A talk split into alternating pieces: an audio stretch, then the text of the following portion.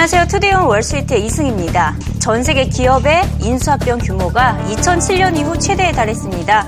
1분기에만 8,110억 달러, 약 900조 원에 육박했는데요. 저금리, 융자 활성화, 미국 경제 개선이라는 삼박자에 힘입어서 건강한 인수합병이 나타나고 있다는 분석입니다. 특히 미국 기업들의 인수합병이 거의 절반에 달하면서 미국 경제 성장세가 견인차 역할을 톡톡히 하고 있는데요. 무엇보다 헬스케어 부분이 전체의 4분의 1을 차지하며 시장에 활력을 불어 넣어줬다는 평가입니다. 남은 한 해 동안은 유럽 기업들의 인수합병도 눈에 띌 전망입니다. If you look at the numbers over the past five quarters, been over two trillion in announced deals in the U.S. 555 billion have been in healthcare. Uh, year over year, uh, healthcare year to date in the U.S. about 93 billion dollars compared to about 58 billion in the first quarter of 13. Eight of the uh, 10 S&P sectors have improvement in M&A. Um, the down, down uh, the, I guess the worst uh, year-over-year comparisons, consumer discretionary. Because in the first quarter of uh, 13, you had the Comcast Time Warner deal, which is still yet to be completed. Yes. Uh, still, you know, you don't need to in, tell us. Back in February, David well knows, uh, February 2013. Uh, uh, but now you had the announcement today with Charter and Bright House. Right. IT has about, um, I think, 600 billion or so on, on the balance sheets. Industrials, healthcare, a lot of cash. Uh, more so, they have the consideration in terms of their stock prices. If you look back and say in, in 2009, when equity prices were at, where the S&P was at 666, now over 2,000, the companies have the consideration in terms of stock to offer that as uh, part of a deal. Uh, cross-border deals going to increase or not? I think they are. I mean, uh, you'll see opportunities um, where uh, you know, European buyers are looking to uh, buy growth in the United States. So I think that's, you know, we're in a global marketplace. So wherever they can find value, wherever they can find opportunity, wherever they can find, um, I guess, uh, growth. 인수합병 하면 워렌 버핏을 빼놓을 수가 없죠. 올해 벌써 코끼리 사냥을 두 차례나 했습니다. 앞서 크래프트와 하인즈의 식품업계 인수에 이어서 미국 내 5위 자동차 판매 업체 벤툴그룹 인수까지 마쳤습니다. 벤툴그룹은 이로써 버크셔 해셔웨이 오토모티브라는 사명으로 운영될 예정인데요. 레리 벤툴 회장은 버크셔 기업에 인수된 것은 천상에서 이뤄지는 결혼과도 같았다고 표현하며 최상의 선택이었음을 강조했습니다. I thought the time uh, for succession planning was there. And uh, actually, many of the manufacturers have been talking about it for the last several years. And uh, so I thought that the best possible person in the world to own it that would understand our entrepreneurial model, which I think most of you know, we have partners in each one of our dealerships uh, was Berkshire Hathaway's Warren Buffett. And sure enough, uh, as I talked to him, and I, I, had talked to him a few years before, mainly just getting acquainted. Uh, so we were acquainted, so it was easier to get to the uh, uh, actual what the business is and looks like, and he's a quick study. So he, he understands what we have and particularly understands the entrepreneurial.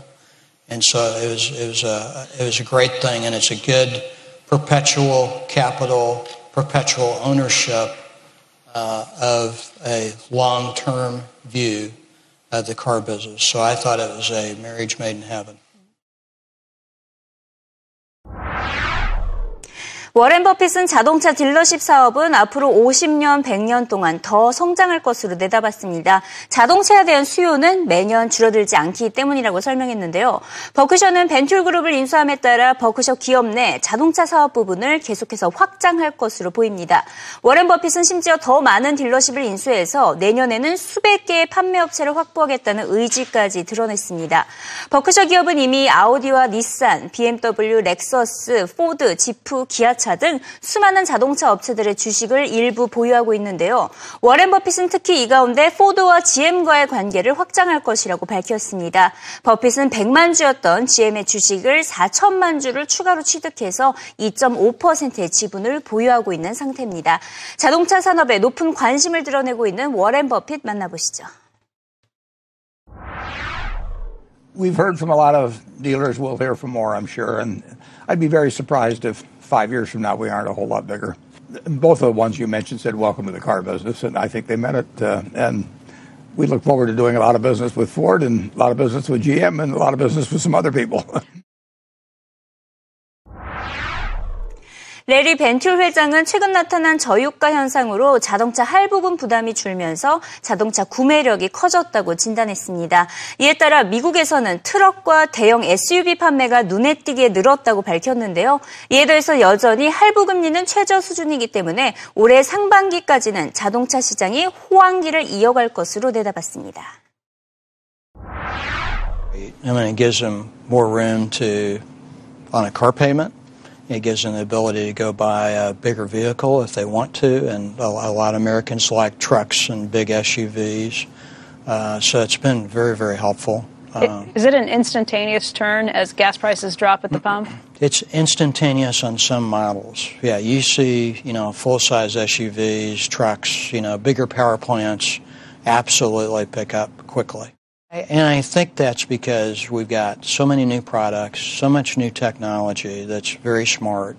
There's a lot of older cars on the road with higher mileages, so it only makes economic sense to be able to make a move to a new vehicle. And financing is an all time low.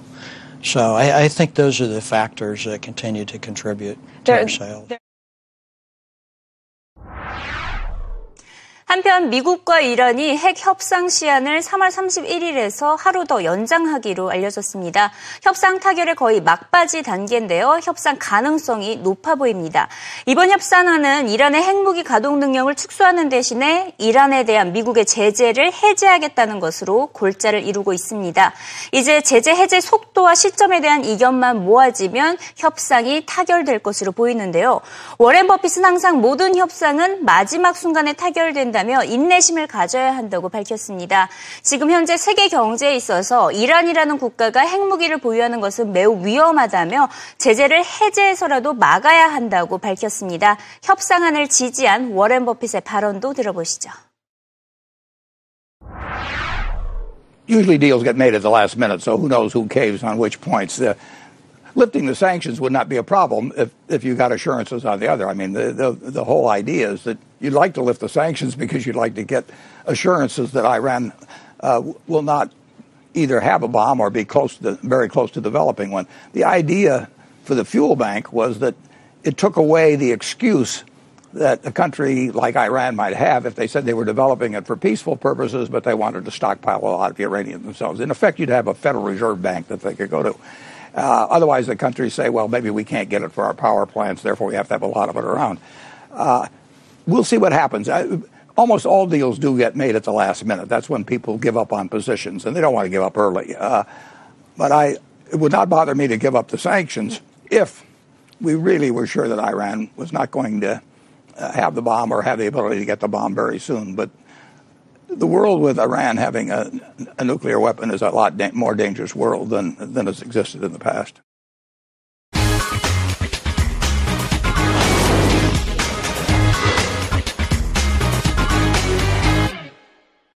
CNBC 헤드라인 시간입니다. 억만장자 투자자 바이런 위엔이 세계 경제에 대해서 네 가지 전망을 내비쳤습니다. 미국이 주도하는 세계 경제가 이어질 것이다. 유가는 가파르게 반등할 것이며 유럽의 디플레이션 우려는 완화되고 아베노믹스에 따른 일본의 경제 성장이 기대된다고 밝혔습니다. 대체적으로 미국과 유럽, 일본에 대한 낙관론을 펼치면서 세계 경제가 견고한 상태에 놓여 있음을 강조했습니다. 미국의 연방준비제도 이사회의 금리 인상 시기에 대한 전망이 쏟아지고 있는 가운데 오히려 4차 양적 완화 정책이 펼쳐질 것이라는 전망도 나왔습니다. 노무라 증권의 대표적인 약세론자 밥 자뉴아는 미국의 소비 심리가 개선되지 않을 경우 금리 인상 시기는 내년으로 미뤄지고 4차 양적 완화 정책이 불가피할 것이라고 진단했습니다. 실제로 최근 1월 달에 소매 판매 0.2% 감소했고 2월에는 0.1% 반등에 그치면서 크게 개선되지 않고 있는 분야입니다. 2분기 경제 지표가 관건이 될 것이라고 전했습니다. 이런 가운데 유로존에서는 디플레이션 우려가 다소 완화되고 있는 모습입니다. 3월 유로존 소비자 물가 지수가 연간 0.1% 하락했는데요. 비록 하락을 했지만 지난달 기록한 하락폭 0.3%보다는 개선이 됐기 때문에 유럽 중앙은행의 양적 완화 정책이 효과를 나타내고 있는 것이라는 분석이 쏟아지고 있습니다. 케빈 워시 전 연준 이사가 CNBC와 인터뷰를 가졌는데요. 연준의 정책으로 인해서 시장은 지쳐 있다고 분석했습니다. 명확한 가이던스를 제시하지 않고 있기 때문이라고 지적했습니다. 금리 인상을 앞두고 달러와 강세가 나타나고 있는 것은 위험 신호라고 경고했습니다. So markets, uh, they began this absolutely spoiled by the Federal Reserve. The Fed has been spoiling financial markets since the depths of the financial crisis. The Fed talks, markets move up. That's been great. Now I will say markets are exhausted. They're exhausted that the Fed has decided there's a new set of benchmarks. There's a new framework. Before it was forward guidance, now just kidding about forward guidance. Before it was once the unemployment rate is at six and a half percent, we're going to get going and raise rates. Now it's five and a half or five. So markets are exhausted by all.